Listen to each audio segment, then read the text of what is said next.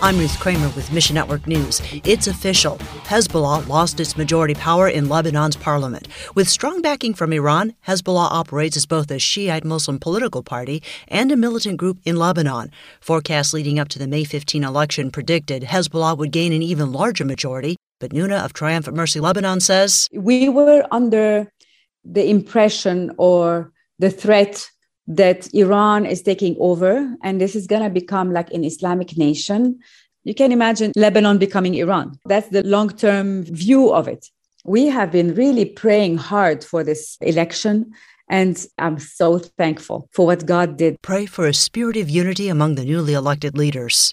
And the number of refugees from Ukraine recently passed 5 million. The UNHCR predicts that upwards of 8 million Ukrainian refugees will ultimately flee their country. The nations taking in refugees include Romania, Moldova, Denmark, Poland, Finland, and the United States. And in all of these countries, World Missionary Press is getting urgent requests for scripture booklets in Ukrainian and Russian to give to refugees.